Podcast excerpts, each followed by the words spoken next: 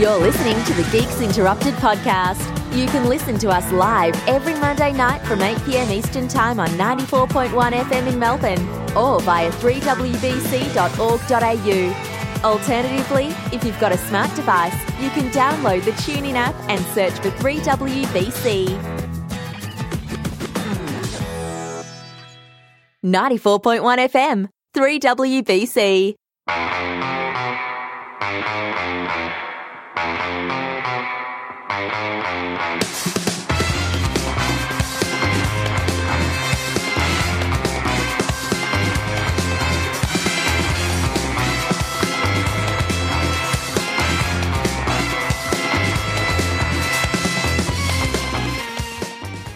is the Geeks Interrupted podcast, and discussing the week in tech, geek, gadgets, entertainment, and pop culture. It's Phil Edwards, Daniel Olivares, and your host, Andy Blume. Well, good evening. Welcome. You're listening to Geeks Interrupted on 94.1 FM 3WBC. Coming up tonight, the ACCC. They've blocked the TPG Vodafone merger. Instagram posts a serious business, as one Melbourne cafe owner has found. Google and Microsoft have held major conferences over the week with some interesting announcements. Starbucks, they've received free advertising on Game of Thrones. And we remember actress Peggy Lipton. My name is Andy Blume, your host for this evening, and joining me in the studio is my regular co-hosts, Phil Edwards and Daniel Olivares. Good evening, gentlemen. Good evening. How are we? Doing well. How, how are we? Not too bad at all. Good evening, guys. How's it hanging? To the left. Mm, like most of us. Let me check. Oh, it's okay. Exactly. To the left. Uh, this is Geeks Interrupted. As the nice voiceover man said, the next two hours are going to be filled with tech news, geek, gadgets, pop culture, TV, film, entertainment, and anything else that we can jam into the program. We're going to get straight into it uh, with some feedback and follow up.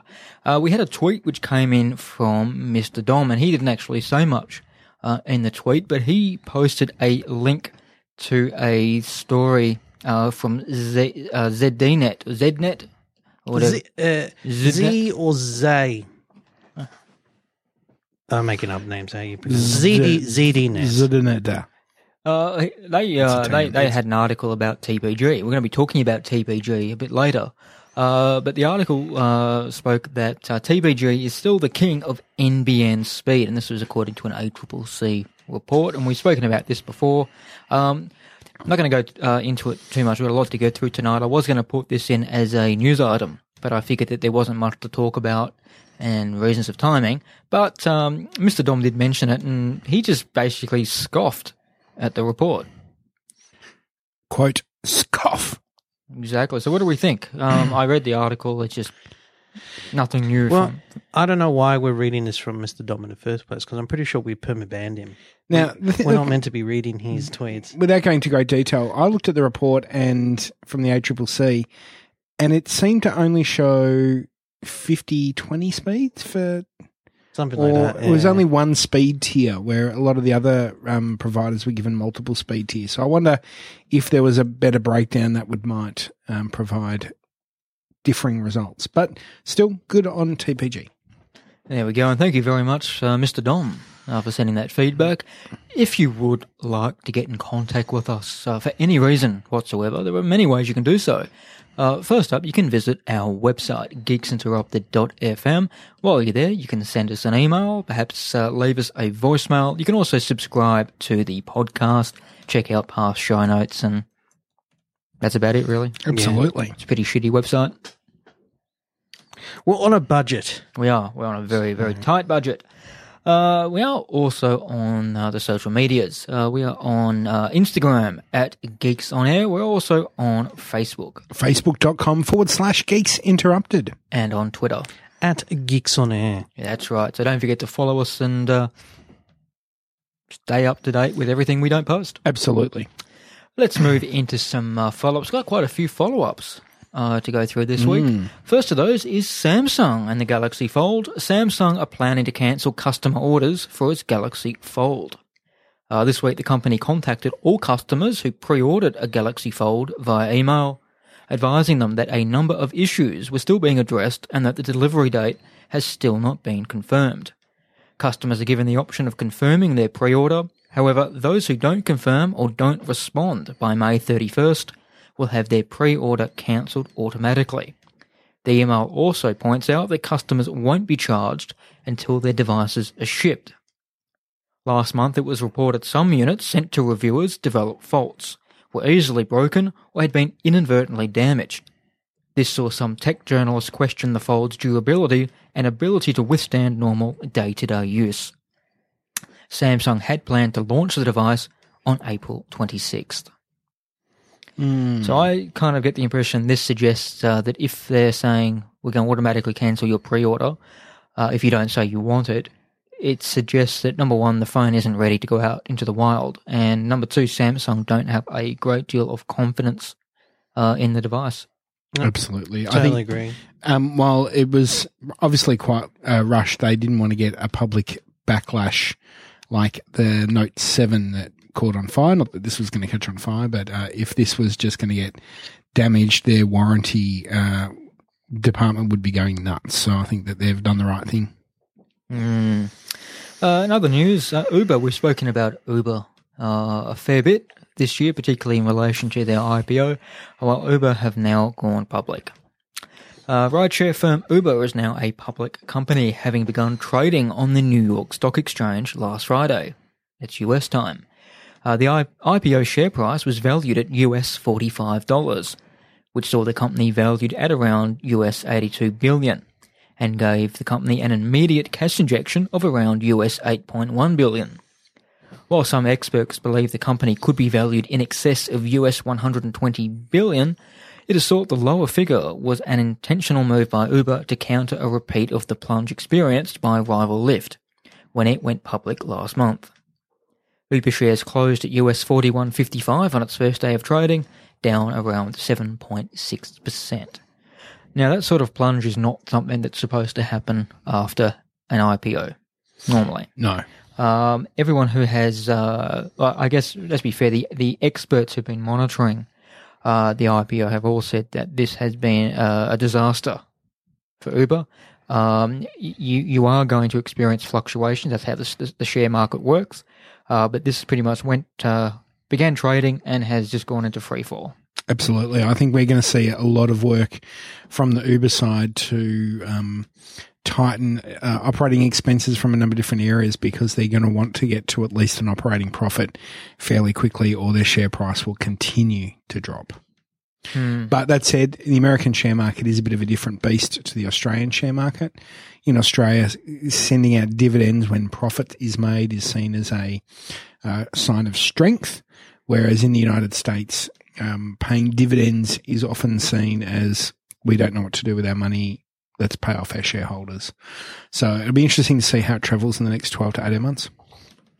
Indeed. And finally, in follow-ups, Optus. Uh, Optus have detailed plans to launch its 5G mobile broadband. That happened back in late January, and we reported on that on Geeks Interrupted. And now the telecommunications provider has revealed a list of Melbourne and Sydney suburbs which will receive 5G coverage. In Melbourne, 5G will be made available to areas around Hoppers Crossing, Laverton and Williams Landing in the southwest, inner city suburbs including Abbotsford and Fisherman's Bend, uh, many parts of the Mornington Peninsula, and some outer eastern suburbs such as Croydon.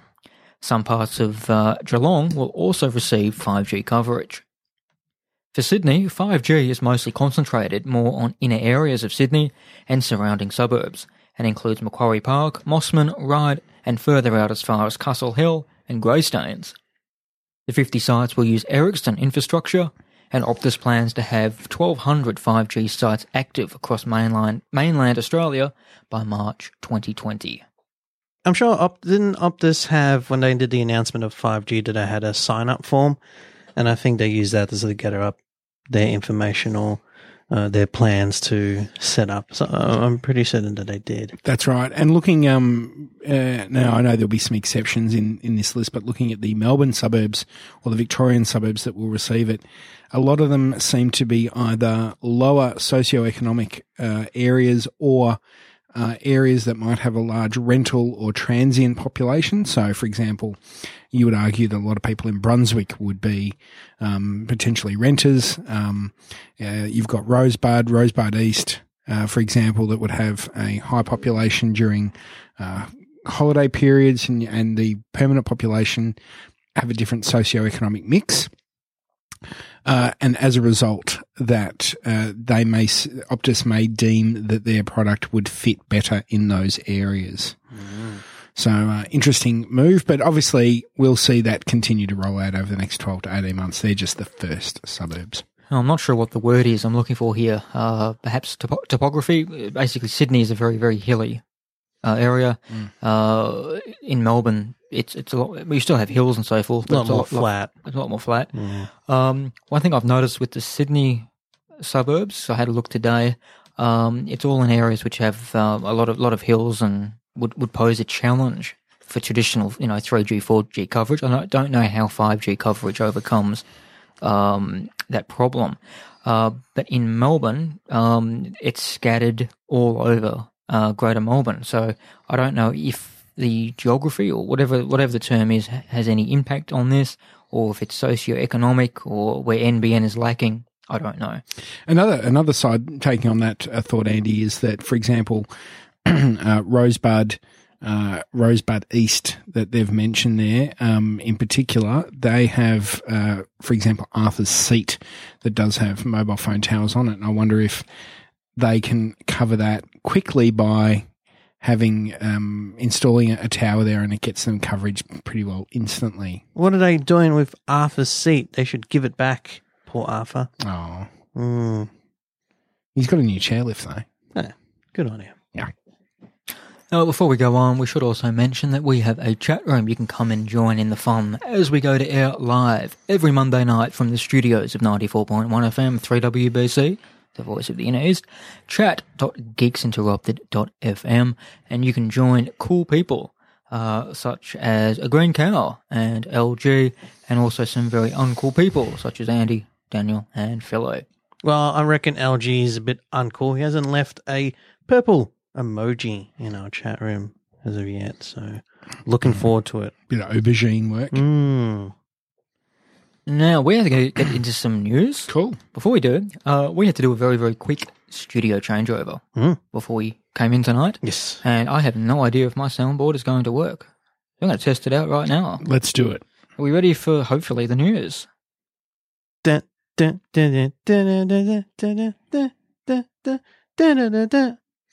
Well, I'm not getting any sound, so we're going to go back to the computer and try it there.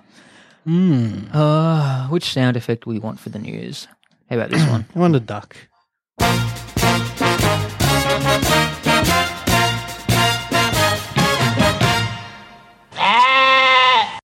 There we go. See, um, the great thing is about uh, the podcast is uh, we can edit all of that out and pretend that we didn't have a technical cock up. Sure. Mm. We're not going to edit it, are we? No. Uh, the ACCC, uh, they're in the news for one reason, two reasons actually. Uh, the proposed merger between Vodafone and TPG has been blocked by the Australian Competition and Consumer Commission. The ACCC's decision stems from the belief that the proposed merger would lessen competition in the mobile and internet markets, and that TPG entering the telecommunications market as a mobile provider alone would be in the best, uh, sorry, the best outcome in the interest of competition. Chairman Rod Sims also played down the impact of the federal government's ban on Huawei infrastructure, saying TPG and Vodafone might find a way to implement the equipment in its 5G mobile networks. A short statement and summary of the decision was inadvertently published on the ACCC's website a day earlier than planned, which saw the share price of both companies drop significantly. The ACCC later acknowledged the error, putting the blame on underfunded and obsolete internal computer systems. Whilst the statement's release is likely to be a legitimate error, it has still drawn criticism from TPG, Vodafone, and the wider financial industry. Vodafone Hutchison Australia and TPG hastily convened press conferences, with bosses from the two indicating plans to lodge official complaints surrounding the early announcement and suggesting the next step would be challenging the ACCC's merger decision in the federal court. The ACCC had been due to make a decision on the merger late last year. However, it was delayed as the regulator wanted more time to take, take submissions and gather information. Statements from the company say the two have very little overlap in terms of services provided, and a merger would be beneficial to consumers as a whole. The early announcement, made when both companies were still trading, saw TPG's shares drop 13.5% to $6.07 and VHA's to 11.5 cents, down 28.5%. Now, there's two parts of the story. The first one is uh, the uh, cock up from the ACCC releasing their announcement a day early, and obviously the bigger one with the ACCC uh, blocking the merger. Um, now, um, a lot of uh, the commentary that I've read, both uh, from experts, financial analysts, and uh, random people on the internet, all believe that the merger is actually in the best interests of good competition, and it, it's basically a good thing. Mm. Uh, very surprised that the ACCC uh, blocked it. Uh, I also read that Telstra um, have indicated that they'd be in favour of this merger going ahead. Um, again, in the interest of competition. Uh, so it's a bit of a surprise to see that the ACCC have actually come out and said, no, we're not going to allow it to go forward. Um, what are our thoughts on that? I, I think. I think that the the, the, the, the, what we should consider is that Australia is a small population compared to other countries. Not mm. to uh, shock or blow people's minds here. So yes, competition is good. Don't press that button. That was the competition issue. yeah. Don't press that button, Andy. Um, but I think, yeah, you you definitely need competition in the industry, but there is a issue where you have too many people involved. Uh, in my opinion, anyway.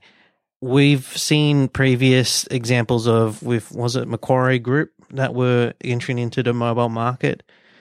It was clearly showing that there's still room in the market for other companies to get involved. So for TPG and Vodafone to merge together, it's like, well, you know, it's it's it's not a necessarily a big deal per se. But again, I'm looking at this as more for consumer and seeing how this um, uh, companies work together. I'm no genius in knowing whether financially or whether the in in in the bigger sense of the competition side of things that this is kind of a bad thing. Maybe maybe ACCC has seen something that we normal folks don't. Well, based on the the findings that first thing is is that there was some preliminary findings earlier in the year that the ACCC showed that they had some concerns, um, and uh, they had some concerns with the the merger. Um, they will. Um, their situation was that uh, that um, so so their full guidance was in line with that. Um, I was surprised that it was knocked back, considering that they don't play in each other's markets significantly. Obviously, TPG had trialled their 4G network, um, which the interesting thing was it wasn't even a voice network at this stage anyway. Um, and Vodafone are going into the NBN market, but they're really not doing it as a they're doing it as a way to create bundled services to push people to their mobile network. Um, so it, it did surprise me. However, there is a suggestion that they will appeal this at the federal court, and that the federal court, um, historically on these line ball type of decisions, favour in um, usually judge in favour of say companies like TPG and Vodafone. So I think there's still a bit to play on this.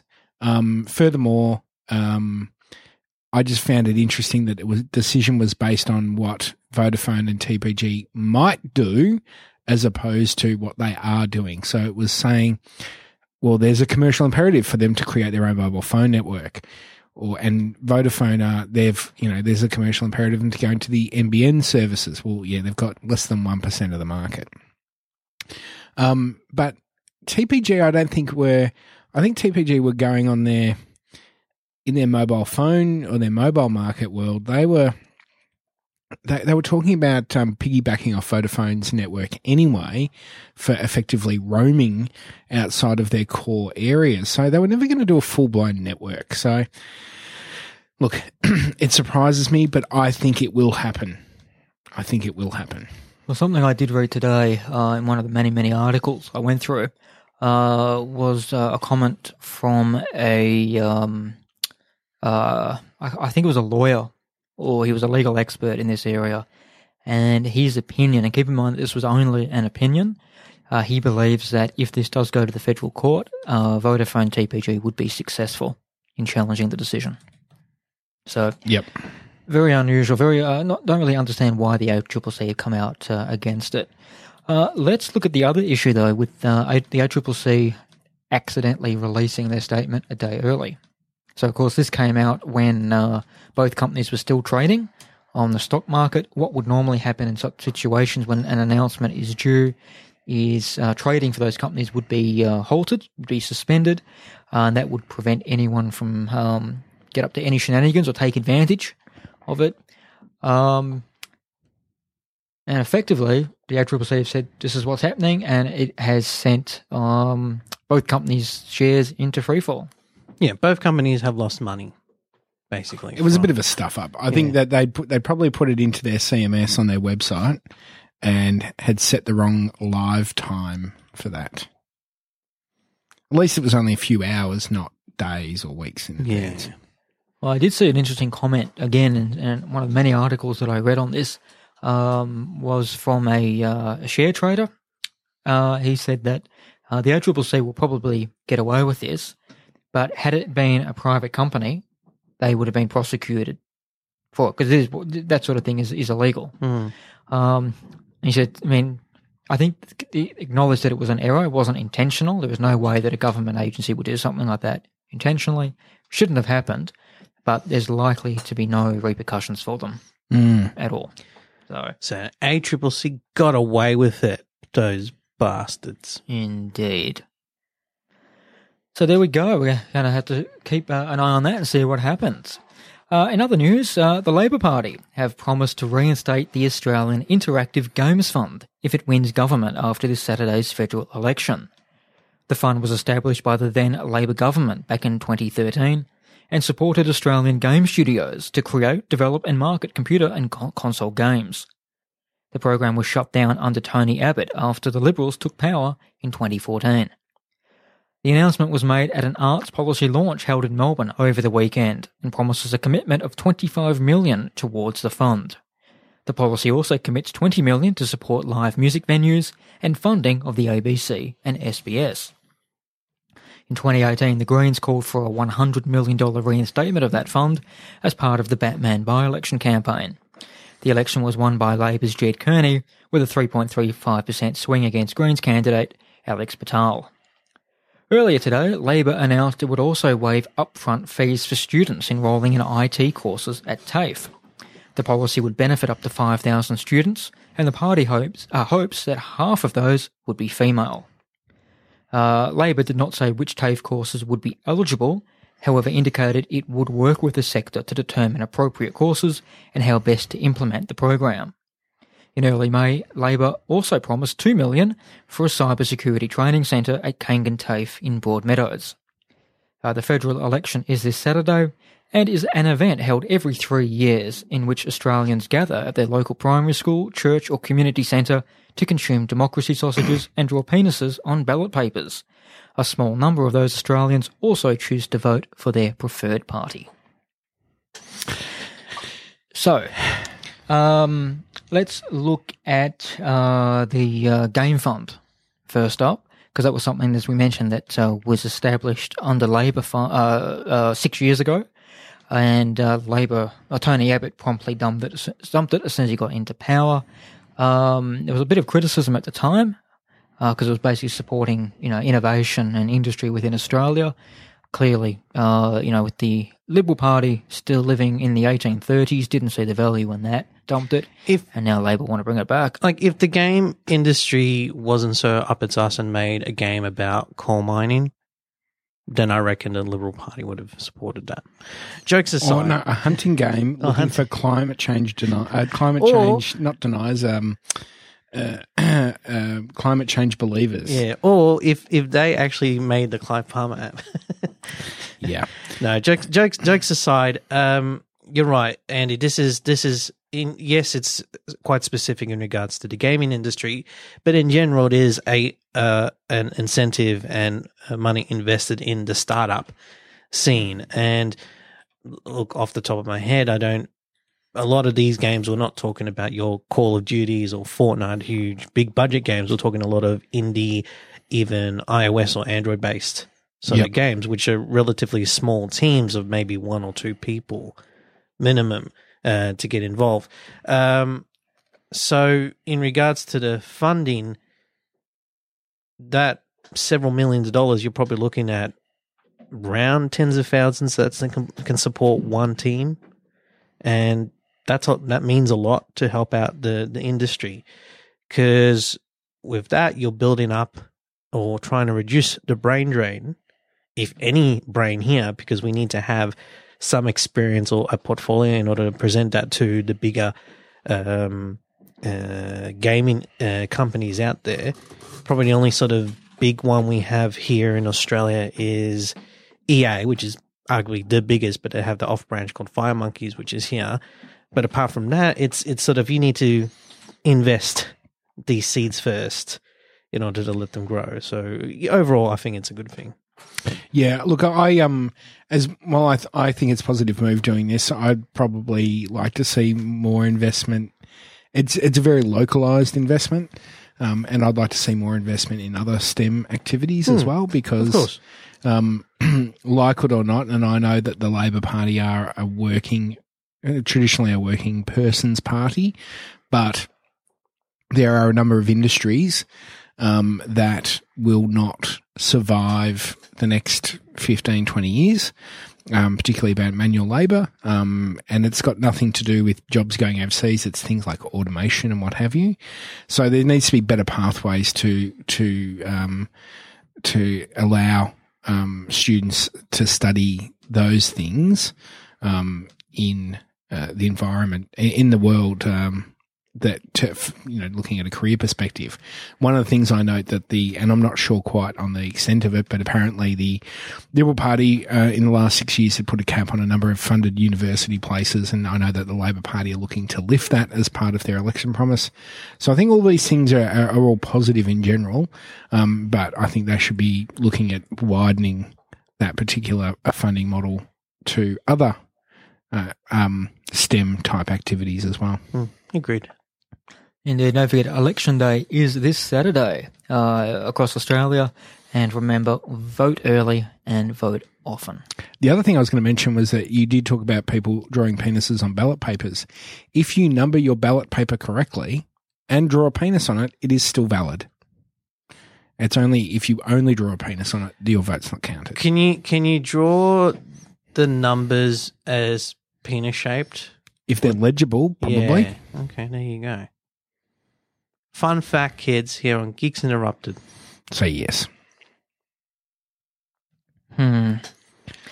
Yeah, um, but uh, if you are interested in what you can and can't draw on your uh, ballot paper, head to the AEC website. They have a whole handbook, which is quite lengthy, um, which uh, describes what uh, construes a valid uh, ballot paper and what makes it invalid. Does it have pictures? Yeah.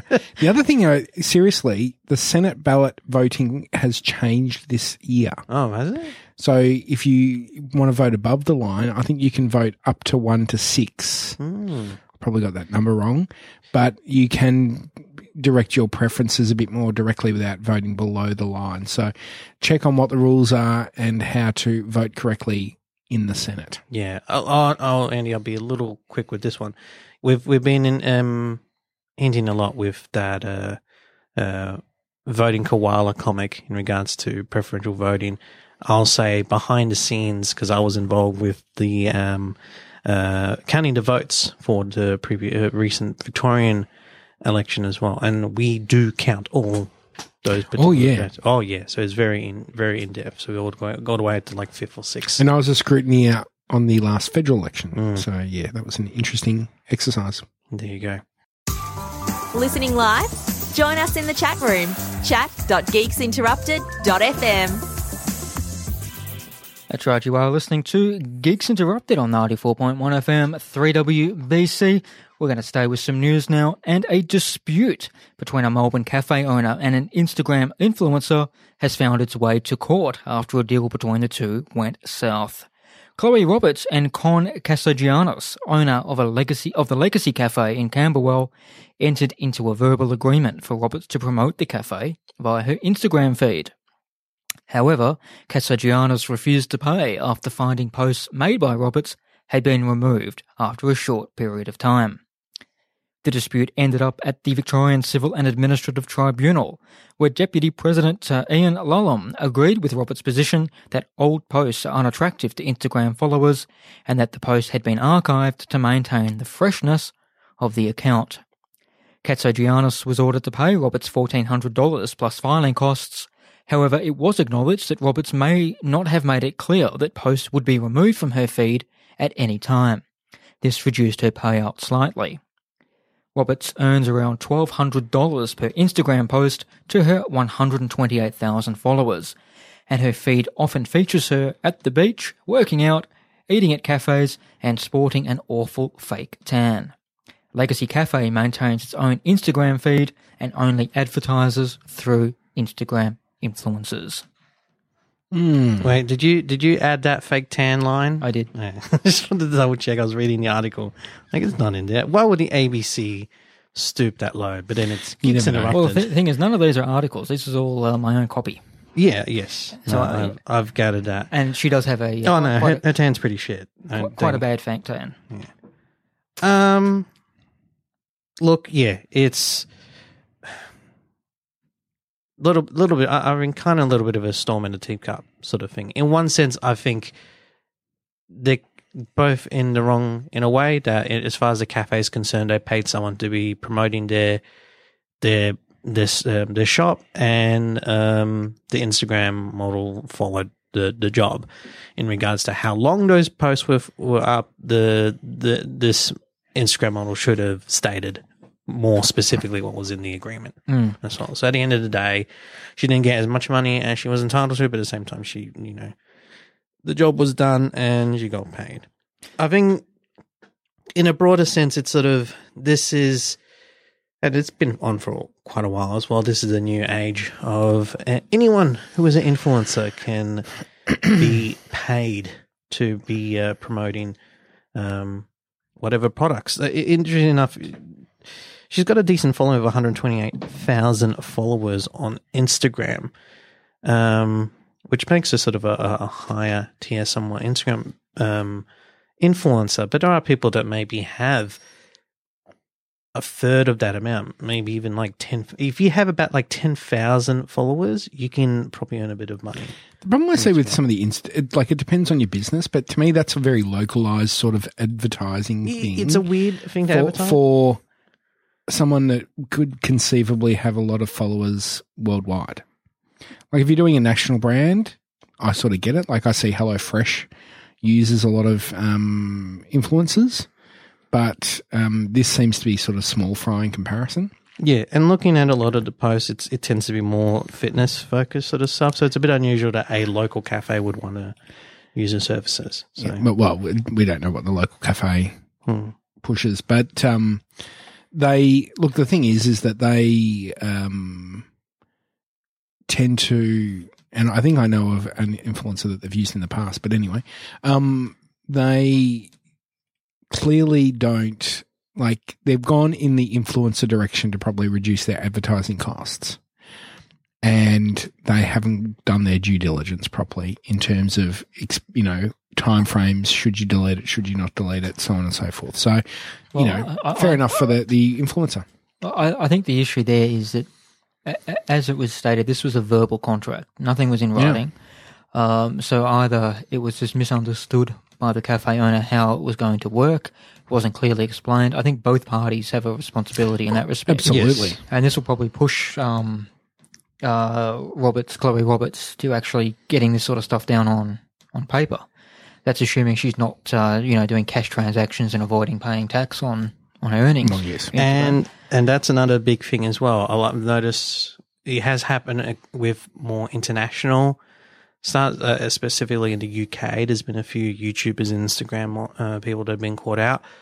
But and I'm sure I'm pretty sure it's in Australia too. We've got rules that you have to be stating that it's a advertisement. It's a product that you're selling with like a hashtag ad or hashtag. You have to make it clear that it, it, it is a paid spot as opposed to an organic placement. Yeah. basically. Um, thing is, looking at at uh, at her Instagram feed, I don't know, have we had a chance to look at her Instagram feed? Mm, no, I'll do that now.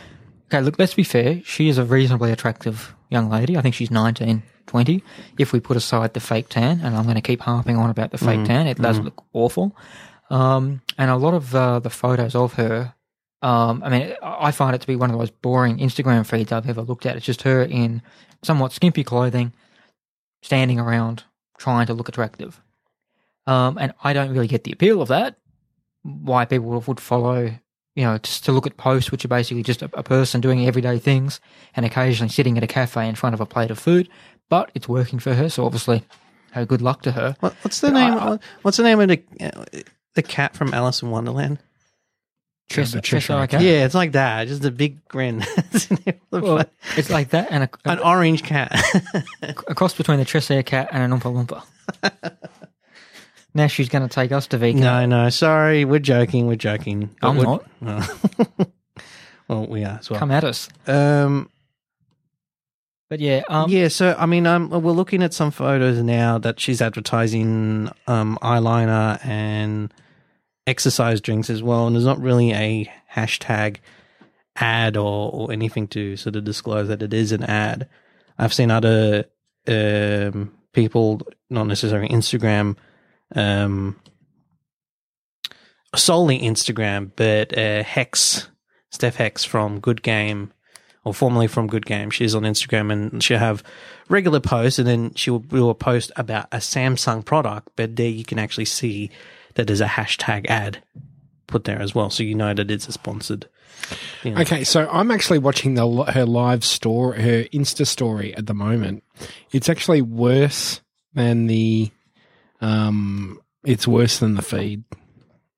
So, um, so tonight uh, she's posting every hour on her story in a different set of bikinis from uh, her bare body boutique haul until it's uh, up on her channel.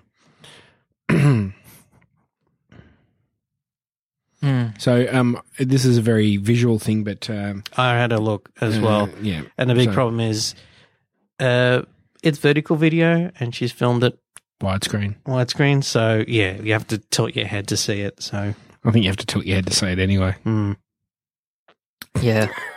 a green cow in the chat room says, on a scale of orange to Donald Trump, how orange is she?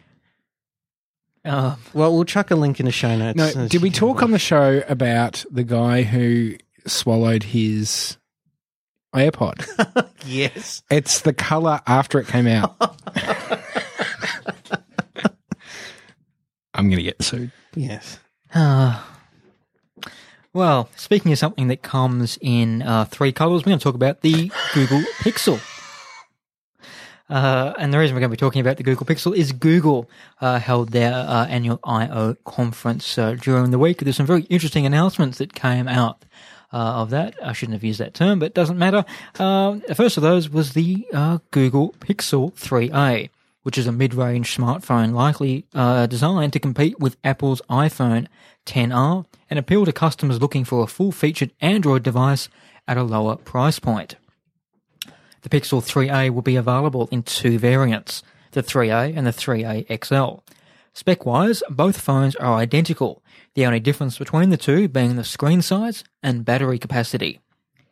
Powered by a Snapdragon 670 processor, the 3A features 4 GB of RAM, a 12 megapixel rear camera, a 8 megapixel front camera, and 64 gig of included external storage. The handset also supports Bluetooth 5 and fast charging via USB C, although wireless charging hasn't made an appearance. Uh, the 3.5mm headphone jack has also returned, a feature which was available on the original Pixel but dropped on later models.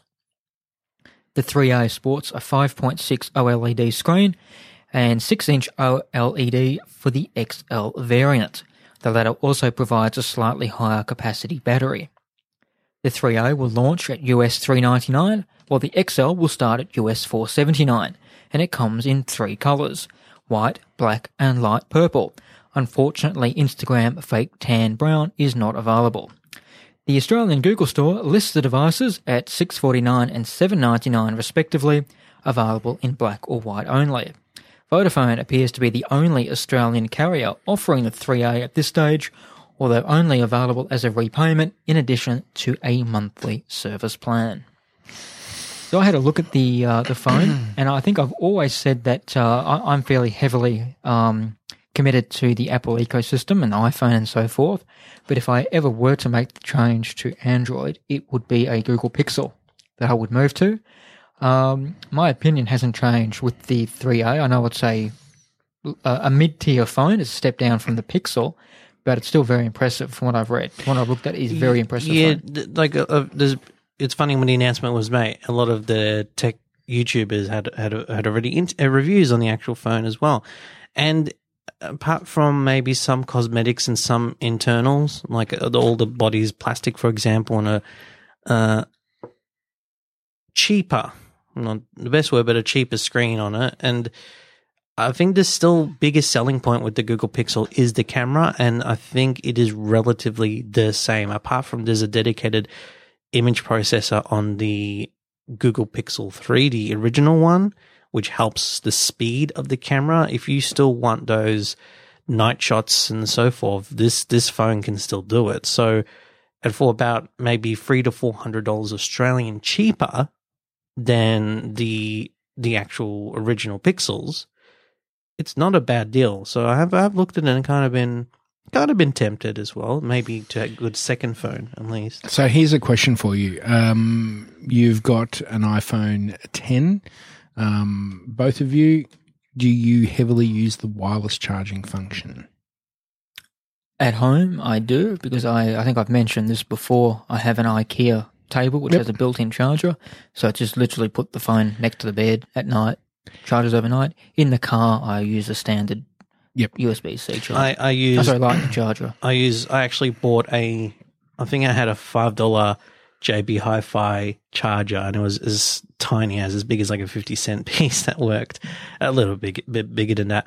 I went out with my new job, bought bought a Mophie charger, dedicated one for my my phone. But at home, I still use a plug-in. Okay. And the, the reason why I asked that is that I think this phone's a great option. Don't get me wrong. But for one of the issues I have, and I was saying it on a podcast um, that I was on last night, that the once I've now that I've gone wireless charging, I don't think I can go back from wireless charging. Hmm. So I think I'd have to go and get the more expensive phone now because you know it's like the OLED screen in the iPhone. Um, some people don't like it, but um, Once you go wireless, you can't go wire for yeah, us. Yeah, Mm. that's my thought anyway. But keep in mind that this is designed as a mid-tier phone. Oh yeah, absolutely. Um, people who are price conscious have to accept that they're not going to get all the features. Sure. And that's the compromises you're going to have to make. There are going to be Android phones in that tier. Because it's a that- good phone. Yeah, there will be Android phones in that tier that would have wireless. The Oppo and Huawei models definitely would would still support it, but um, I think for the OS and for the camera, it's definitely a tempting offer. And the other thing is, if you're if you're into development and things like that, um, they've announced Android Q, and if you've got a Google device and certain other devices like Nokia's, you can actually run the betas on it. Whereas if you've got a Samsung, um, because you need all the overlays that Samsung do, you can't do that. So it's also a good note to have. Hmm. So there we go. That's the uh, Google Pixel 3a and 3a XL. uh, in other news, um, Google is bringing incognito capabilities to its maps and search platforms, allowing users to use the services without being tracked or having searches recorded. Although the ability to turn off tracking is possible simply through opening a private browser tab, the incognito mode will now be included directly within the apps. Users will be able to enable or disable the tracking through their profile, and Google will also provide greater transparency on the type of data that's collected and how that data is used. In addition, users can also access a setting that determines how long Google may retain any information that is collected. Google introduced such capabilities to its YouTube platform last year, and the new features are available in Maps and Search immediately. Now, I kind of get the impression that uh, Apple, uh, I know we're jumping forward to Apple, but they um, have been very uh, loud, very shouty and loud about their commitment to privacy. We don't collect anything from you. Anything we collect is anonymous, and we only use it to provide services to you. We don't care who you are, what you do. Uh, we don't need to know about you. Uh, and they're pushing that privacy angle as much as possible. Um, I kind of get the impression now that other companies are trying to follow suit. So Google uh, are basically known for collecting a lot of data about the user. That's the whole business model of Google, basically collecting Of information using it. Um, and I think that this is a big push to. In, uh, I'm not. I'm not sure if the term is improve their perception, but clean up Oh. the way they do, they do business in that area. I agree completely. Um, the one thing that Google's got going for them at the moment is that Facebook's a bit of a mess in that space. So that any steps that Google take in terms of maintaining an individual's privacy or settings and things like that, in light of what's happening from the Facebook side and even compared to what Google have done in the past, they're going to come out as being the better uh, organization on that. Alter- uh, as well, while we'll talk a bit more about that later, um, Microsoft uh, have also building their own Chromium based browser, and they're adding a lot of privacy functions in it as well. So uh, Google will want to match at least those things. Mm. Now, I have to uh, explain. Uh, I've been working on a particular project uh, website that I'm looking to launch in the next few weeks. Hopefully, all going well. Um, which makes heavy use of uh, Google, Google APIs in particular. It's Maps platform and Yep. APIs. Um, and part of that website, not not not the point of the website, but part of that website is locations of uh, adult services across Melbourne. So I'm talking about strip clubs, brothels, and, and so forth. And I've had to visit Google Maps and search for these sites to get information about them, Right. uh, quite legitimately. Right. Um, what I found is that uh, I opened up my Google Maps uh, app the other night uh, with somebody in the car, and in the auto suggestion field was a list of about seven brothels across Melbourne that came up in plain sight. Yeah. And I didn't. So even- naturally, you go, no, it's not what you think. It's for. and they're going, Child- sure, it's not. Yes. So the ability to actually hide that, I mean, not that I'm embarrassed about that because I know that, you know, um, it was legitimate, Yeah. legitimate research. It was embarrassing because it was Mother's Day and it was.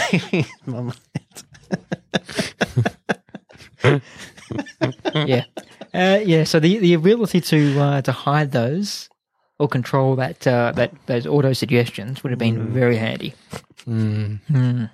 Have you got a name for the site yet? I do, but I'm not going to reveal it because I haven't actually registered the domain yet. Right. There's a company that services cars called Lubemobile, but that's already taken. So That's uh, 13, 30, 32. probably not that they're not a sponsor, but if you'd like to, give us a call. Yeah. Geeks Uh, Interrupted, sponsored by Lubemobile. Sounds good. Anyway, one final story from the Google I/O conference, and this does not involve brothels, strip clubs, or houses of ill repute. Boring. Yeah. Uh, Google have announced that its home automation products will be rebranded as Google Nest. The products, which include smoke alarms, security cameras, and thermostat controls, were acquired by Google when it purchased Nest in January of 2014. Nest has operated mostly independently in that time since. However, Google is looking to incorporate the product lineup directly under its own brand. Other such products previously sold directly by Google will fall under the same Google Nest brand, including Home, Home Mini, and Chromecast. Whilst the rebranding is probably a smart move to unify the various products under one brand, not everyone is happy. Google also announced that the Works with Nest program will be shut down this August. This means that third-party integrations such as if that, this then that, will no longer work and an open access development APIs will also be retired. The decision has drawn outrage from some existing Nest users, hmm. some of whom rely on third party integrations or have spent considerable amounts of money buying Nest products on the basis of access to such integrations. Google have defended that move, saying protecting user privacy was the primary reason. The company also said that Nest products will continue to integrate with other Google Home automation products through Google Assistant, although without the same level of customization or functionality. And also that trusted partners, in quotes, will continue to offer third party integration. The latter is likely code for partners who pay us money to access the closed ecosystem. Now, I'm pretty pissed off about this because I bought a Nest Protect some months ago. Um, actually had it installed this morning. Uh, Oh, really? I finally got around to installing it. Yeah. Uh, and one of the reasons I bought my Nest Protect was so I could integrate it with other services, um, such as LIFX, Alexa, so forth. And I, I think I bought the Protect for 188 bucks, and it's basically a waste of money. I mean, it still works. It's still a smoke alarm slash carbon monoxide detector, but the main purpose, the reason I bought it and chose that product, is gone. You know, I might as well just bought a, a standard smoke alarm. Yeah. Um, It's a pretty poor decision on the part of Google, I think. I know, I agree. And I wonder if it's leading to Google potentially have, having their own, um, uh, like they've cancelled those API access, but I wonder if they'll have their own APIs that they will make available, but it's going to continue to work in their ecosystem. They're clearly pushing towards this market quite heavily, and one of the reasons they're they're doing that is to bring that Nest brand into into Google. But um, yeah, interesting move by Google. Uh, because Apple don't have that. mm, They got you can get the if if this and that app on Apple, and they got some integration, don't they? Yeah, but then for decent HomeKit integration, they've Apple have made it easier to increase adoption, whereas it was actually quite difficult in the past. So, um, but yeah, Apple's sort of still a standalone product, whereas um, Alexa um, with uh, in the Amazon world and and Google had that quite broad uh, accessibility option, um, which Google are sort of closing off now. Clearly, Well, one uh, a comment I saw on Reddit on the Nest subreddit was from a bloke, and uh, over in America, he'd spent uh, something like uh, two and a half thousand dollars on Nest products over the last couple of years, and he heavily integrated them using uh, if this then that and other third party services. And he was, um, I'm not going to repeat the language he used, but he was ropeable. yeah. He said basically, I want you know Google to refund me my two and a half thousand dollars I've spent because all these products I bought and bought for a reason no longer work, and I think a lot of people are going to be in that same situation. Yeah. Well, I've got a Nest Protect at home, and I was looking at buying, I think, two or three more um, uh, for when I move into my new house. And now I'm going to be reconsidering that option. Admittedly, I did not really integrate the Nest Protect with other um, products Yeah, when I, I- did have it running. I too have a couple of Nest Protects as well, um, but I haven't really set up any integration with my home automation. It's really just a dedicated Nest app that I have and just notifies me if they're doing a test or something like that.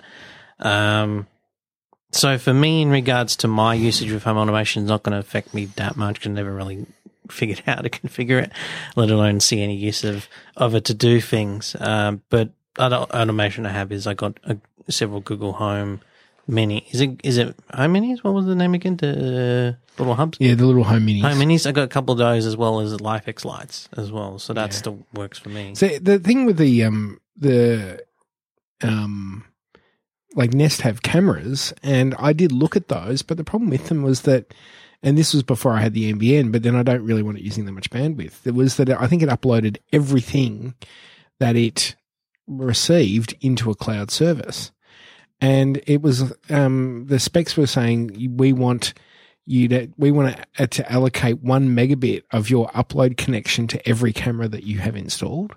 And I'm like, yeah, no, that's not going to happen. So I'd gone away from not using the Nest Protects and not the Nest cameras, I should say. But I did have a Nest Protect, but I'm not going to go and buy Nest cameras, you know, to integrate it. So they're more likely to lose the business. Well, the important thing to remember is Google aren't closing the ecosystem entirely. It's just going to be uh, restrictive on what you can integrate it with. So they're effectively doing the Apple. They're going back to what Apple was originally doing with HomeKit. Mm. The thing is, though, uh, given the the backlash, um, it wouldn't surprise me if Google come out and reverse that decision later, or uh, there's a compromise Yeah. somewhere. It it just seems silly. I mean, that's Yeah, the whole point go- of home automation. Well, spe- specifically with Google being known to be a more open, flexible platform compared to Apple. Yeah. Mm. Anyway, uh, I can't play the sound effect, but can we boo Google? Boo! Hmm, yeah. Well, you are listening to Geeks Interrupted on 94.1 FM 3WBC, and we'll be back with more after this.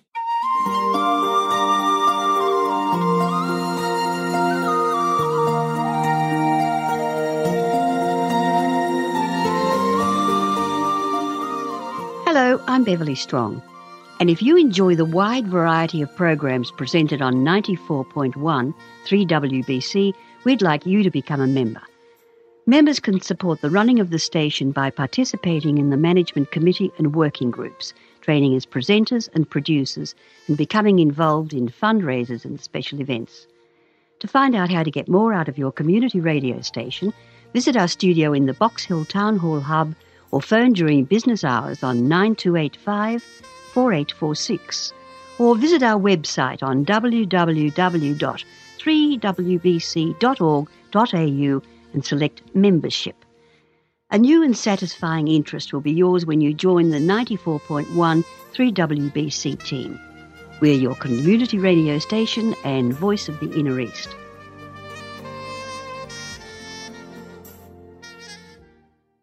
Geeks Interrupted. We try and tell you before Reckoner does.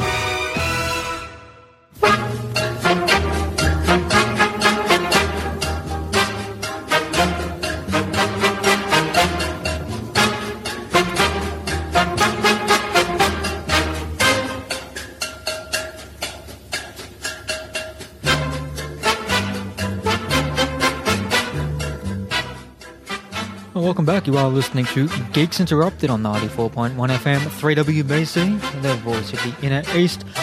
We're now well into our second hour of the program, and we're going to take just a few minutes. We have to keep this one short. We've still got a lot to get through.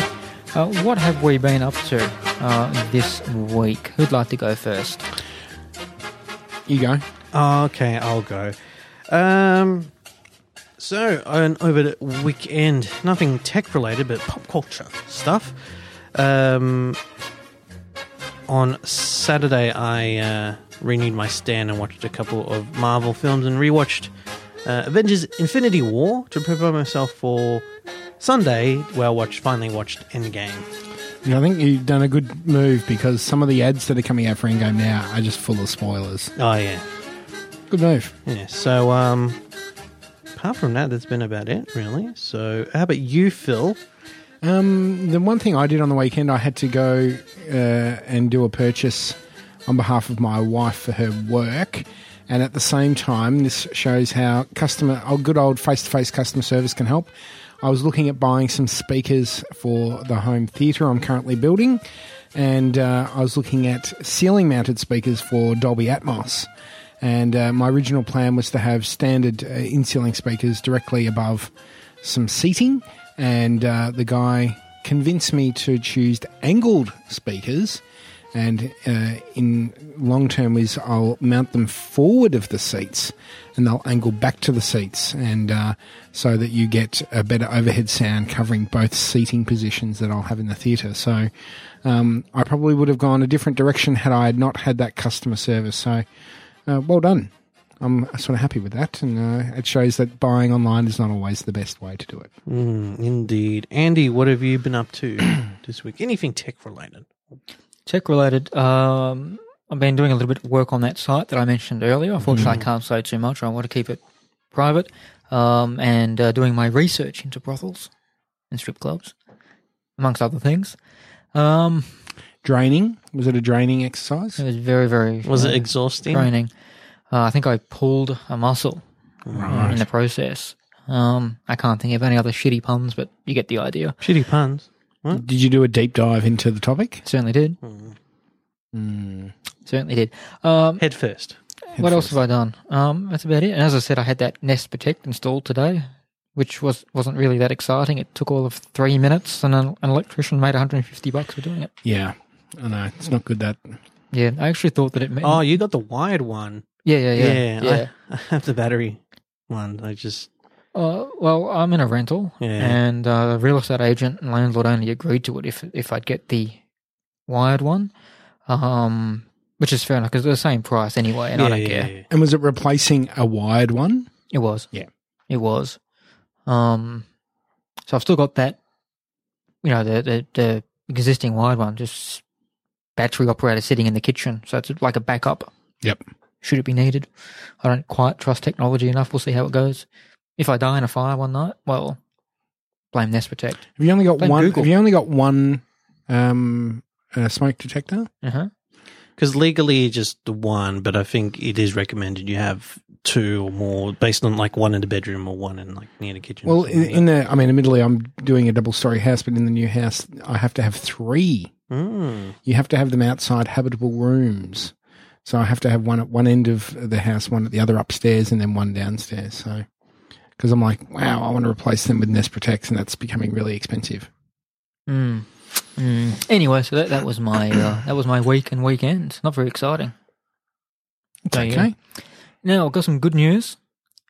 Think we have got the laptop issue sorted. Awesome. Do you want to test it out? Yes. Because it's either going to go really, really well, or I'll take we- off my headphones. Yeah, or we're gonna we're gonna look like incompetent. Sorry, we're gonna look Or like even more more incompetent.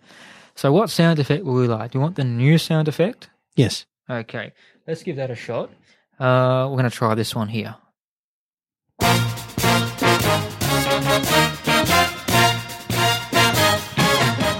And a question for Lee Lin Chin: What are you going to be drawing on your ballot paper this Saturday? penises.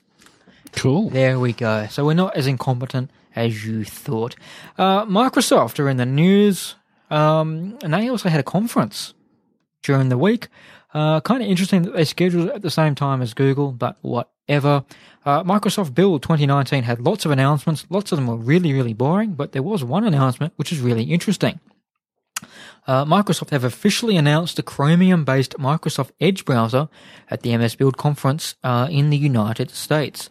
Amongst a host of privacy-related features, one major inclusion was Internet Explorer mode. The feature will allow businesses to load old sites directly in the new Edge Chromium browser using the Internet Explorer rendering engine. Microsoft is building IE directly into Edge for this purpose, so businesses aren't forced to directly use IE for ancient internal sites. The primary purpose for this appears to be aimed at corporate tools that have relied on IE as its rendering engine for some time. The move is expected to increase the corporate adoption of Microsoft's beleaguered browser, and Microsoft said, quote, We've got a browser for you that updates regularly that will go on Windows 7 and the Mac that handles things like IT customization of the new tab page and Microsoft Search and IE built in, unquote. A number of improvements have also been made to privacy control, with a focus on blocking web trackers. Three levels of privacy control are now available to manage the degree of tracking across the internet. The settings are managed through a simple settings page designed to remove complexity to the average user. Edge also provides integration with various components of the Office 365 platform, and the browser can be customized with a corporate look and feel, including an organization's logo. The updated Edge browser will be available for Windows 10 only, however, Mac OS and Linux versions are expected in the future. Release dates for the features have not yet been announced.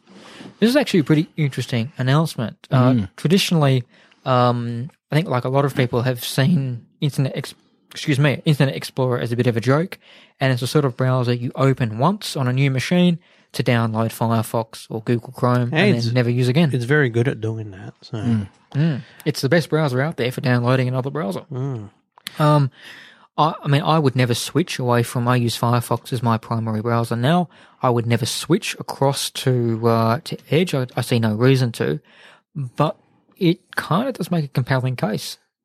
I've I've downloaded the Chromium test uh, beta um, program, and yeah, it looks pretty good. There's definitely still a way to go to implement a lot of the features.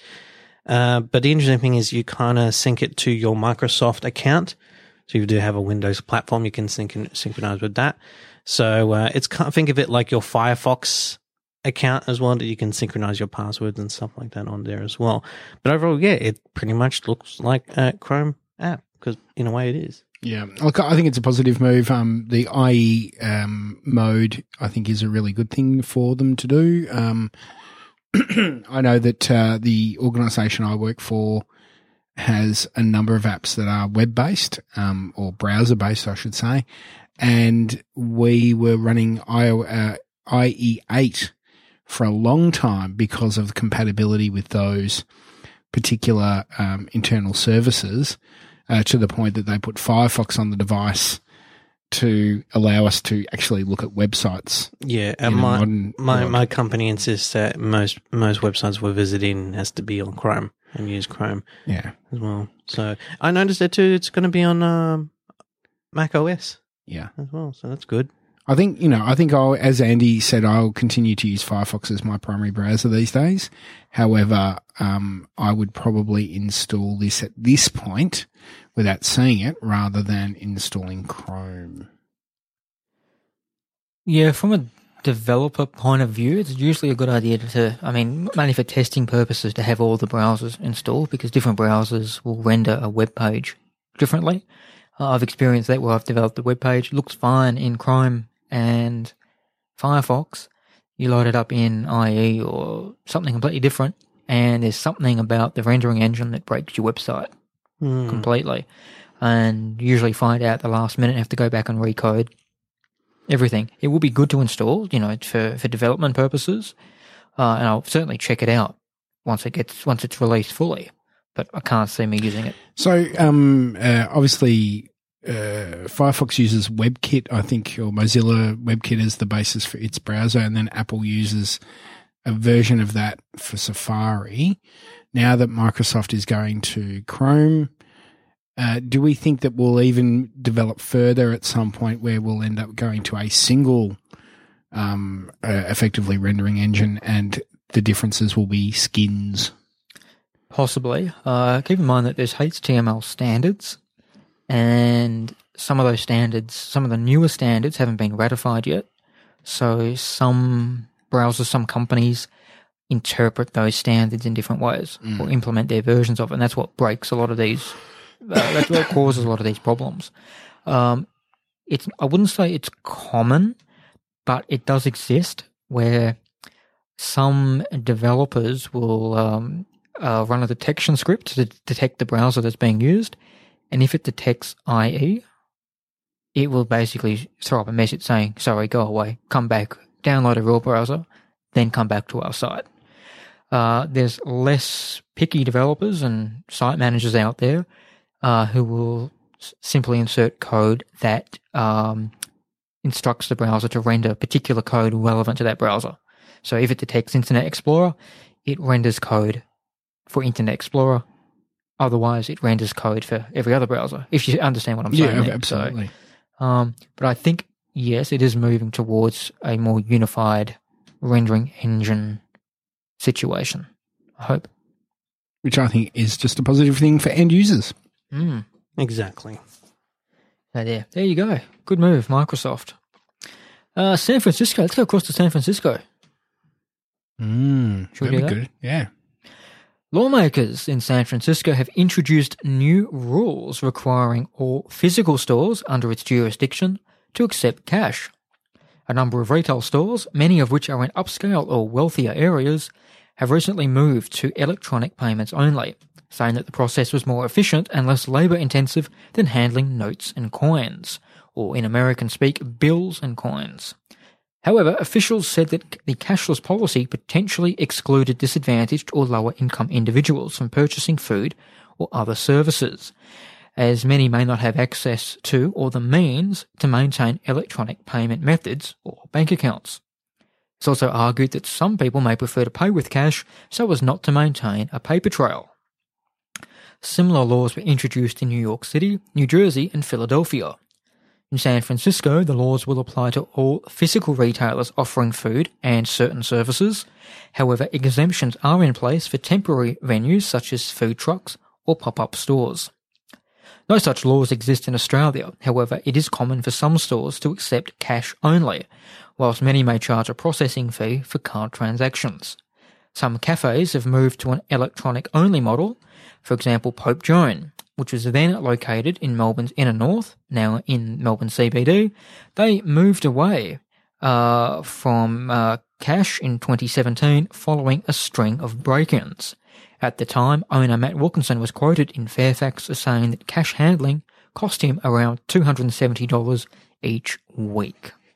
So keep in mind that Australia and America socio-economically are two very different uh, landscapes. Sure. In Australia, it's very easy for anyone to wander into a bank and get a, a bank account set up. Uh, I can see how people on the lower end, like homeless people and so forth, may have trouble because you do need a physical address and so forth. Uh, to get a bank account, but it's not difficult to get a bank account established in Australia. In America, it is actually quite difficult for people to establish financial um, services. Yes. So I can kind of see uh, why um, it is a problem for people Oh, over there. And I do see their point. But at the same time, my position is it shouldn't be up to lawmakers to decide how a business chooses to operate. As long as it's not discriminatory, like if, if as long as the business isn't saying we don't want people who are paying cash because you're povo and we don't want the likes of you in our store, if they say you know, it's a business decision because it's easier for us to go with cash only or with electronic methods only, that's our, that's our decision. It shouldn't be for the um, government to, to say no, you can't do that. Yeah. Look, look I, I Where, where do we sit? I sort of uh, I see both sides of the argument. Um, I see the, the the thing I I think the thing I get frustrated with in Australia is businesses that um, continue to charge surcharges on credit card transactions, and We're talking reasonable or unreasonable or just a fee at all. I think a fee. Um, you know, if you look at a you know computer store like MSY, not that I'm particularly pointing them at in particular because a lot of them do it. Um, they charge a two percent surcharge or something like that. Just build it in. Or what about Aldi as well? Aldi's one that charges extra The for. the one I'll give thing I'll give Audi is that they have actually reduced their surcharge over the years as they negotiate better rates. um, they um so th- so they they're good from that perspective um but you know just do it um Would would the bigger issue, or sort of like, is the hidden issue more the bank side of things? Because the business should have some. I mean, cash is instant. It's easy to to to, handle and stuff compared to you know, not as totally difficult to handle electronic payments. But my point being is that you know there's choice there, but it seems ultimately with the handling of cash or the handling of electronic transactions goes back to the bank because that, they're paying the bank in order to be trans to, to be converting these um, currencies. yeah Uh, the thing that I think is interesting is that it's a government area that's actually mandating it Hmm. because traditionally governments are all in favor of cashless transactions and the reason for that is that They can it track ya. Well, effectively, yes. Um, it get, gets to a position where uh, cashless transactions uh, are more likely to be able to be audited for taxation purposes and ensures people pay the appropriate levels of tax. Um, so, you know, I can see the San Francisco um, government's point of of saying, well, you know, there's potential for it to be discriminatory if you don't do it. Um, uh, cash is still still is. Uh, Still a legal tender. still a legal tender, so I think businesses should, but I can also see why businesses are moving away from it because as the uh, Pope Joan owner in Melbourne uh, said, uh, it costs him money to manage that cash. He's got to go and take it to the bank. He's got to count it. He's got to check his till. Whereas electronic transactions, he presses a button and Well, the we're, going to assume it takes an hour to get to the bank and back. So it's a, a person's wage. Mm. And that's a person, uh, you know, you're paying them to travel to the bank and, Yeah. and back. That they're not on site doing normal duties and so forth. So again, we see his point. You know, costing money, and it's the hassle of not. He's been broken into three times uh, as of 2017. It's just easier. And and I also think that your point, Andy, of the banking systems in Australia and the United States are very different, even further than just having a bank account. It's uh, the the interoperability between banks is not as the same as it is here. There's still a high usage of check and things like that as well. So um, I think that that's part of um, you know the concerns in the United States. Whereas here, you know, we've got the new payments platform, and most of the banks are on board now. You can transfer money to different banks instantly. Anytime. Exactly. But I think we're right also about the processing fee. I, I tend to avoid uh, any store that charges a, a fee to process credit cards. Um, to be fair, a lot of them have now complied with the legal requirement to only charge what it costs them to process. So a lot of them used to charge a flat $1 fee or, you know, it was a 3 or 4% surcharge. So now a lot of them are only, you know, 1% or whatever. Um, I did have found that a couple of places have just just decided to do do away with it altogether. Um, the way I look at it, you go say you go to a restaurant, and let's be fair, restaurants operate on a fairly low margin anyway. But you go to a restaurant on a hot day, they have the air conditioning turned on. It's costing them money to run that air conditioning. Mm. Do they charge a surcharge because the air conditioning's turned on? No. what do they do? They factor that the electricity into their price. So they should be factoring the processing cost of your payment into the price as well. I totally, totally agree. Simple as And, that. and um, you know, you, yeah, I, I just I find it frustrating. The one, you know, the one place that I find it most frustrating paying a fee is at Crown. We've been to a couple of restaurants at Crown, um, particularly. Um, like a few years ago, we went to Dinner by Heston, which Mm. was a very expensive meal. Mm. No hope in hell I was paying that in cash. I'm paying that on card and I had to pay a credit card fee. Oh, really? Yeah. Wow. Um, I was thinking maybe these these cash only places should have like their own ATMs as well. well, they Make do, some but money. guess what? They own them and you pay a fee to use that ATM. Exactly. Unless you're Like- with ING, who rebates your Yeah. ATM fees. Yes. Anyway, and, and ING not a sponsor. But question, you said you paid on credit card. Mm, Was that uh, Visa, MasterCard or Amex? probably would have been Amex. Okay, because keep in mind that uh, Amex processing fees are actually really expensive for merchants. Um, But they charge that on any, so they charge the same fee on any card at that particular venue. what charge to you or what? yeah, so they passed on the credit card surcharge fee. They said any credit card was 1.5% or thereabouts. So it didn't matter which card. they're probably absorbing some of the costs for Amex. Yeah. But the other interesting thing is that in Amex, like we're an Amex card holder and our redemption value on points has um, dropped. So what we get for points that we accrue has recently decreased. Mm. And one of the reasons for that is that Amex have seen the tide of the, the seen the, the tide of their public opinion, and they're now uh, they've reduced their points program because they're going out to negotiate lower charge fees to try and get more acceptance. Yeah, there was an interesting story or video from Vox Media talking about they interviewed a guy who was one of these like points hacks, the people mm. that, that take advantage of credit card points and so forth.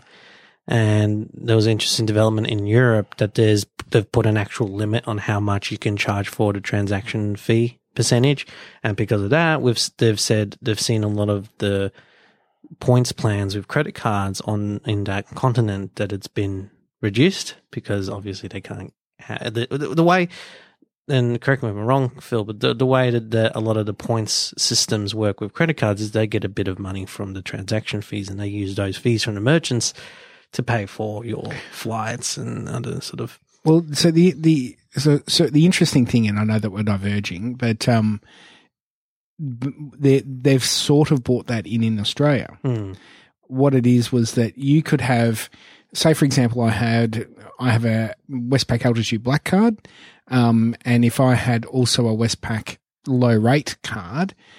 The bank could charge different transaction fees depending on the type of card that was used at the Ah. transaction. yeah. So for a low rate card, they might charge 2%, but for a high rate card, they can charge 3%.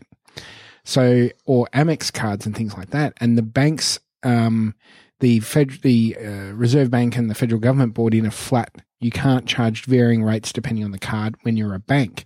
So Westpac got rid of the Amex card and they went to just a MasterCard. And so I've now gone to an Amex card, but because Amex is not a bank, they could charge higher rates because they weren't covered under banking rules. But because they've had people drop off using the Amex, they're having to reduce their fees to get in line to get customers back. There you go. To have to wrap this one up. Um, Yep. Just uh, some uh, uh, something from a story we're not going to be doing tonight, but it is relevant because we're running out of time. Uh, NAB uh, revealed uh, this week that it has um, uh, culled almost 2,000 automatic teller machines uh, Australia wide over the past 12 months. And according to a financial report that it released uh, as of the end of March, it now has only 926 ATMs across the country, which isn't a lot. No, and and I thought I think when they announced that uh, you wouldn't have to pay a fee when you went to a, another major bank machine, that was due to happen. That was that was because it cut ties with the rediATMs, didn't it? Yeah, there's a few other things involved there too. And we're going to do one very quick uh, Apple story. We haven't got a lot of time to spend on this one, uh, but Apple have convinced a court to dismiss a lawsuit which would have seen them uh, liable for a group FaceTime bug. The lawsuit, which was filed by Texan lawyer Larry Williams II, claimed the FaceTime bug was unreasonably dangerous and that Apple knew of the issue but failed to take the necessary steps to counter it. Williams, who filed the action the day after the vulnerability was made public, was seeking unspecified punitive damages against Apple for negligence and warranty breach. The court found that whilst the suit may have had some merit, Williams had not demonstrated that Apple knew of the vulnerability or that Apple could have reasonably foreseen the problem. The bug, which was first discovered in January, allowed users to eavesdrop on other people by initiating a group FaceTime call and following a specific sequence of steps. The vulnerability allowed someone to hear a, a call recipient's audio even if they rejected the incoming FaceTime request. Apple responded by temporarily disabling the group FaceTime feature on iOS and macOS, and it was patched in February with iOS 12.1.4.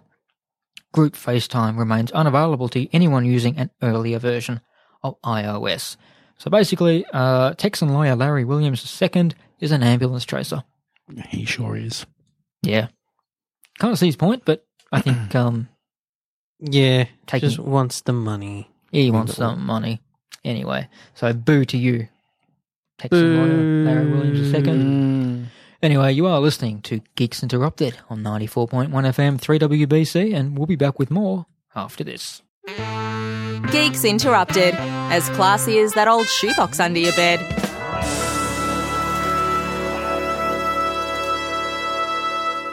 That's right, we're very classy. Geeks Interrupted on 94.1 FM 3WBC. Before we go on, just a couple of comments from the chat room.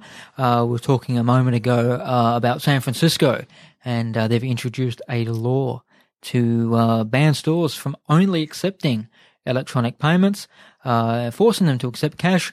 Uh, in the chat room, uh, Rebecca says businesses should be free to fail based on the types of payments they accept. So, fair enough. Uh, on the other hand, says uh, he doesn't pay in cash or in electronic means. He instead chooses to pay in kittens. Meow.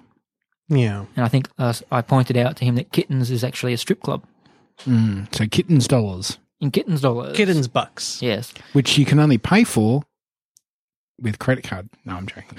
indeed. Um, and I don't need to ask Google Maps where kittens is because it already knows. it's already told me. Um, Yes. the uh, the other thing I was going to mention, which I mentioned to uh, Daniel during the break, was um, I actually went to a, uh, a restaurant and a shopping centre recently that offered you a discount for paying in cash, which to me says they're either doing something. To me, working where I work, it raises red flags. Yeah. Uh, what sort of cuisine did they have? Um, uh, yes, Yeah. You know where I'm going with that. I'm not going to Yeah. say it. Anyway, let's get on to kittens um, is a thing we were just talking about. Indeed. Uh, anyway, we got If you know what I'm talking about. yes. Uh, entertainment and pop culture and news now uh, as we end uh, head towards the end of tonight's program. Uh, some sad news to start off with. Uh, actress Peggy Lipton has died at the age of 72. Lipton starred as Julie Barnes in 1968's The Mod Squad, a role which earned her four Emmy nominations and a Golden Globe Award in 1970, and she later appeared as Norma Jennings in Twin Peaks. Prior to her acting career, Lipton was a model, something she started at the age of 15. In 1974, Lipton married musician and producer Quincy Jones, and the couple had two daughters together, Rashida Jones and Kidada Jones, both of whom went on to their own acting careers. Lipton died of colon cancer, for which she was diagnosed back in 2004. Sad news. Indeed. One thing Very is, um, I mean, obviously, I know of Peggy Lipton from uh, Mod Squad and, and Twin Peaks. Um, I kind of shocked to learn that she was 72. Yeah. Didn't look it. No, not at all. Mm. Mm. Very, very, uh, very, very sad news there. Indeed. Mm. Mm. Uh, anyway, on to some uh, happier news. Uh, just D- to, d- d- depending, oh, well, it depends on the article. I won't interrupt. Continue. uh huh. well, I'm going to do uh, Game of Thrones first Ah, okay. because Yeah. I, I kind of get the impression Phil won't shut up about the footy show. So, Maybe. Yeah.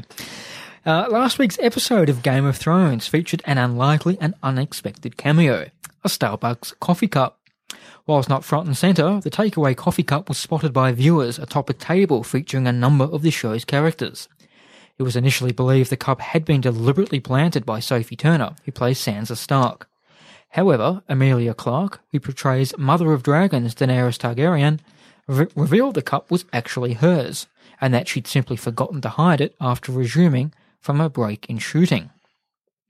Starbucks later took advantage of the blunder and joked about the appearance on its social media feeds. And by Wednesday, HBO had digitally removed the coffee cup and it no longer appears in streamed versions of the show via its platform. Season 8 of Game of Thrones is the final in the show's run and brings the storyline to a close. The season has not been a favourite for fans, as it was revealed that uh, the instalment was the lowest rating season to date. So, did we hear about the Starbucks uh, cup making yeah, appearance? yeah. Yes. Saw, saw saw the memes and jokes about it on. And quite online. funnily, on the weekend, Emilia Clarke was at a basketball game uh, in the NBA in the US, and the mascot um, playing a bit of a prank um, during one of the breaks was because she was sitting courtside, was walking along with a coffee cup, and uh, as he noticed her, faux, faux shocked noticed her, he threw the coffee cup in the air as a bit of a, a nod to the issue. It was quite funny. One thing I'm very impressed with though is how quickly um, HBO or it's you know or it's whatever company they use has managed to remove the coffee cup so quickly. Mm. Because uh, how can I put it?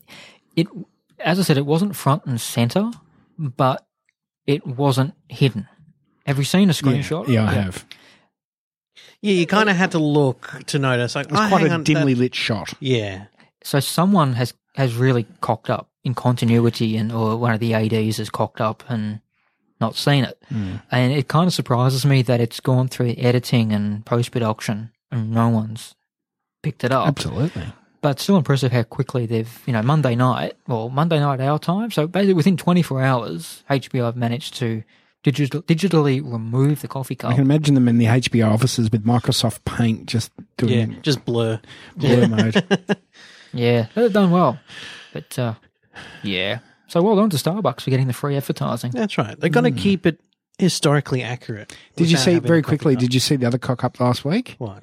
Someone finally discovered that there was a spelling mistake on the fifty dollar notes. Oh yeah, that's right. What was it? What was the value of that? I Like wonder who's going to billion? take responsibility for that. Responsibility, and uh, I saw today that uh, Snickers is doing a um, a bit of a, uh, a piggybacking on that, doing some advertising and saying uh, um, SHT happens, which I thought you know you shouldn't work while you're angry, hungry or something. Shoot happens. Yeah. Yeah. Anyway, on to our final story for Yes. this week. Uh, the Footy Show. The show we've all come to love, I think. Uh, well, Channel 9 have axed the Footy Show after 25 years on air. The network made the surprise announcement uh, late last week, saying the program had ended production immediately and Thursday night's episode would be the last. Originally hosted by Eddie McGuire and Sam Newman, the footy show first aired in 1994, quickly becoming one of the most popular programs on free to air TV. Nine revamped the show for its 2019 season. However, the new format, with new hosts, failed to win over viewers. Just 53,000 people tuned in last week, compared to 278,000 viewers for Seven's The Front Bar. The footy show's rugby league version was cancelled by Nine last year for similar reasons. That show had also undergone a revamp, but had failed to draw viewers.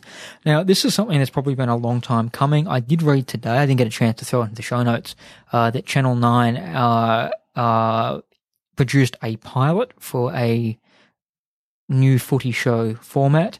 So clearly they had, you know, this was on their radar for quite a while. Mm. I haven't seen the 2019 version of the footy show, so I'm guessing it's very, it's a low budget version of what the footy show was originally. Well, looking, I haven't, I haven't watched it either. But looking at the, like, have you seen it, Phil? Oh, I've seen bits of it. I I sort of stopped watching the footy show some time ago. Yeah. Um, not not out of distaste for the show. I just was busy and doing other things. Um, they clearly were going for uh, a cheaper talent version. Yeah, Not not necessarily worse. not as worse. cheaper. No, but Um, but I think in some respects, the footy show has actually been a victim of its own success. So uh, when the footy show started, obviously there was no such thing as Thursday night football and so on and so forth. Um, Channel 7 tried to do a, a number of different shows that never worked. Um, and it continued to win the ratings. And if I'm right, like a lot of the other traditional sort of footy shows, like a better term, but as in like not this one itself, but a lot of them more focused on the technical aspects or being a bit more serious, whereas maybe giving a bit too much credit, but like the footy show with Eddie McGuire and Sam Newman was a bit more fun and be, a bit Well, more of a variety program. Yeah, it was Well, the thing the thing was when the footy show started, you didn't have you had Foxtel, but you didn't have Fox Footy. Yeah. So you didn't have a wall to wall channel that just talked footy the whole time. You also didn't have footy on a Thursday night, and as we sort of know, a Thursday night, even though you've got a day of work left, it's sort of start of the weekend. yeah. So I think there was that element to it. You found out the team, um, the teams for the weekend ahead. Whereas now, you know, Channel Seven have the rights to talk about the teams on their news ahead of time and things like that. Um, but the, as I said, I think the footy show is a victim of its own success in the sense that the AFL, I think, have ten or twelve weeks this year where they actually have got football on a Thursday night. So the footy show is like, well, we're not going to go up against the football. So then you're pushing it to a Wednesday night, and is it redundant? Um, I think the footy show survived because in the northern states, the NRL play Thursday night footy every week, and Channel 9 broadcast that. So they needed something to fill in the Melbourne, South Australia, Western Australia time slots. But it's an expensive show that didn't Yeah. work. And I think another thing too, I don't know, and correct me if I'm wrong if I'm probably not seeing this the right way. I think society and our sort of attention to this has changed. Like looking at the footy show in a 2019 perspective, it is a very blokey, very sort of flamboyant sort of show. Whereas uh, for me, my and like don't get me wrong, I enjoyed it when I was young, when I was younger, but then I kind of got a bit bored with it. But I can look at it, their competitor, the front bar, and actually sit down and watch the whole show and actually enjoy that because it is entertaining, it is informative. And the front the front bar takes a different Uh, angle, angle to to it. it. And isn't that just more? I, I've never seen it. I've seen a few clips, but it comes across more as just some people sitting around having a casual chat, as opposed to the footy show. It would be a traditional much cheaper show to produce. But the thing is, the front bar, the front bar was always like started off as a low budget thing. It's produced by Mick Molloy, but it was produced as a web show for the AFL website. Mm. And then Channel uh, 7 decided we'll put it on after the footy on a Friday night. And then they went, well, we'll put it on during, you know, on a Thursday night against the footy show. And I think what Channel 9 tried to do with the footy show was right, but I think they did it too late. They should have completely revamped the footy show two or three years ago and allow it to get a foothold in before they got other competition. But people had left it, so they weren't going to come back. Um, I think Channel 9 also were going to have issues later in the year because while they've lost the rights to domestic cricket, um, they do still have the rights for the Ashes and the Cricket World Cup that's on this year for four months, effectively in the UK. So therefore, they'd be playing games on the, you know, like there'd be a lot of broadcasts on a Thursday night when the footy show would be on as well. So I think that the footy show is always going to be struggling to do anything this year. But Channel 9 just put it out of its misery. But as competition, Channel 9 will do a variance of an AFL footy program. Mm, I don't think you'll see something the same way that the footy show was again. Mm. But i if I'm right, at the height of its popularity, the footy show was damn near impossible to get tickets for. Oh, As an audience and it was still it was still hard many years later. I mean, in in the late nineties, the footy show one in three people um, in Melbourne watched the footy show. Yeah. So a third of Melbourne were watching the footy show. That's massive. Mm. Just very quickly, because Dan, Daniel mentioned, um, he said it was a very blokey show, or Yeah, something like that. yeah. Didn't at some point they have a woman host? Yeah, that would have been the last few years. Well, so they, they had Rebecca Maddern came on in Mm. 2016, I think it was. But then the new incarnation had Neroli Meadows was from Fox Footy on there as well. But I, I look, I don't think the footy show. I honestly don't think was axed because of its content. Because I actually think that the new direction, no, from what no, I saw I don't. it, I don't think the content was a bad thing, but I guess what I'm suggesting is that the reason, I, it's not not saying that was bad. What the content was was the fact that the audience were probably preferring to watch something like the front bar than the footy show. I, th- I think that that, but also it was a show, expensive show to make, and you're not even broadcasting it to a Sydney and Brisbane audience. Mm. And the fact is that the viewership of TV has dropped. Of sorry, free to air TV has dropped significantly in general. So it's not just systematic of the show. I think so. When you're taking trying to get a chunk of a smaller pie anyway, piece of mm. pie anyway, it's going to be tough.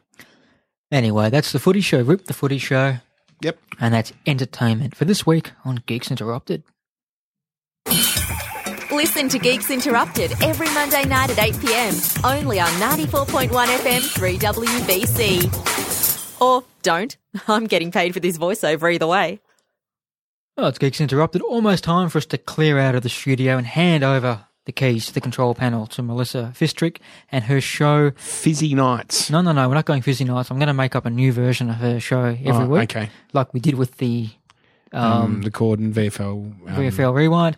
Uh, this week it's midday with Ray and Melissa. Cool. Do you know she used to be m- midnight with Mel? Midday with Ray. Yes. Yeah, I think Uh, that's right. I still don't get it. That's okay. Mm. There used to be this. Uh, there's this man called Ray Martin. and Not Ray whoa, whoa, whoa, Not Ray whoa, Martin. whoa! You've lost me at this man. I love the midday show. What? I love the midday show. Okay. Are you, I was- are you, I was are you a I'm- 75 year old woman? Yeah, absolutely.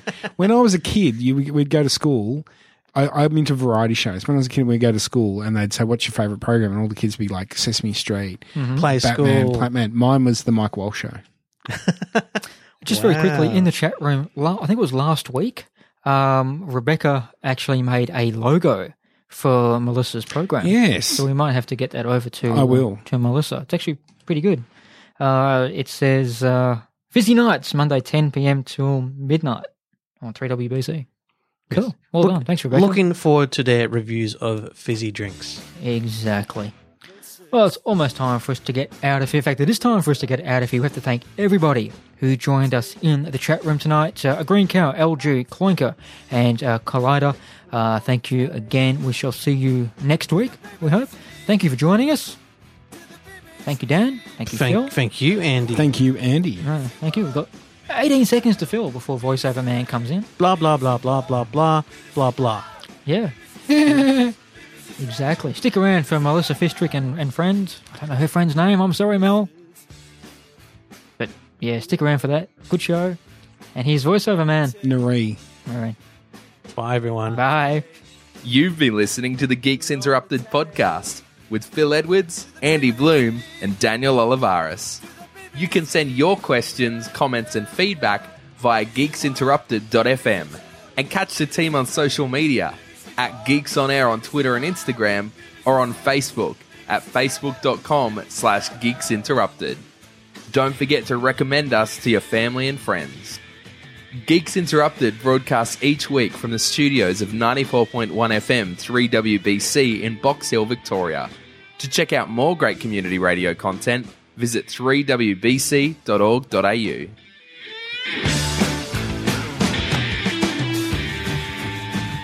Mrs. William, let me take my love to me. Put on the telly to the BBC, to the BBC,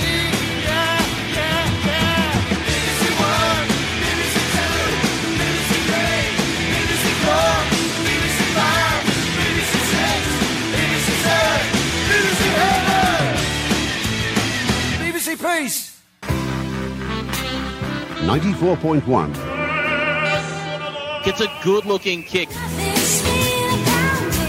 Birth of the Anzac League. I dreamed a dream. 3WBC invites you to join our community radio family. You can learn new skills as a presenter, producer, or administrator, or perhaps you'd prefer to enjoy the social aspects. Memberships are also available for families and corporations.